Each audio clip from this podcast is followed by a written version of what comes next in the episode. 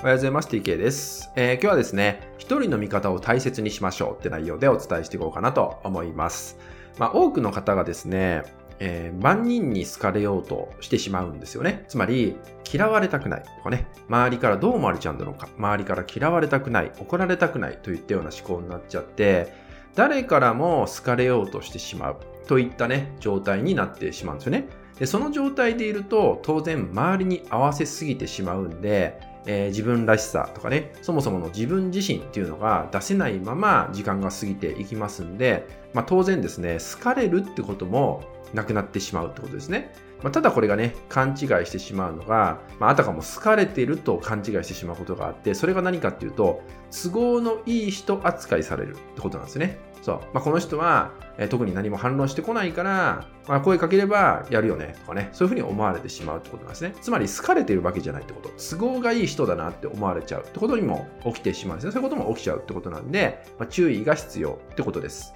まあ、なので最終的には、ま、好かれることはその思考でいると好かれることはないよってことなんで、まあ、そこでじゃあどのようにね、えー、頭の中を切り替えていったらいいかっていうとたった一人の味方この人を大切にしていましょうってことです。こういうふうに考えていくと、そんな人いませんっていうね、言ってくる人もいるかもしれないんだけど、それが、その思考が間違っているよってこと、ずれているよってことなんですよね。そう。たった一人はいるんですよ、実は。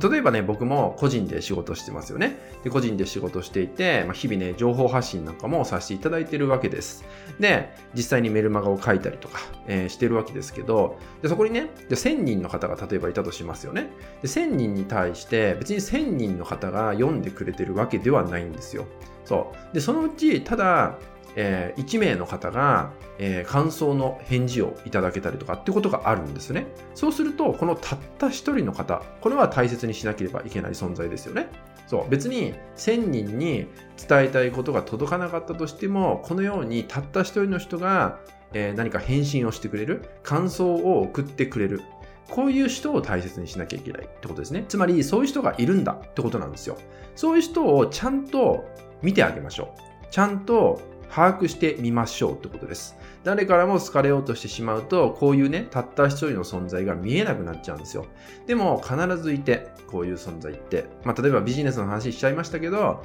あなたの発信に興味を持ってる人が、例えば100人に届けたとしても、まあ、1人や2人っていうのは必ずいるわけですよね。そう。そういう人をですね、そういう人がまずいるんだっていうことを、えー、自分の頭の中に置いておくことですね。ないっていうものばかりにフォーカスをするんじゃなくて、えー、しっかりとそもそもあるっていう部分に気持ちを持っていくってことです。なので、100人に使えなくたっていいんです。たった1人の方が味方でいてくれる。そしてあなた自身もその1人をですね、まずは大切にしていく。その積み重ねがあなたのことをファンになる人がたくさん増えていく。あなたのことを信用する人がたくさん増えていくってことなんですよね。なので、まとめますけど、みんなから好かれる。これはまずないです。ありえないことなんで、であれば、そもそもあなたを信用してくれてる人、あなたの味方でいてくれる人、まずはこの人たちを大切にする。この人たちに対してできることは何なのかを考えていく。ここをまずね、真剣に向き合っていただけたらなと思います。はい、今回はですね、一人の味方を大切にといったテーマでお伝えしていきました。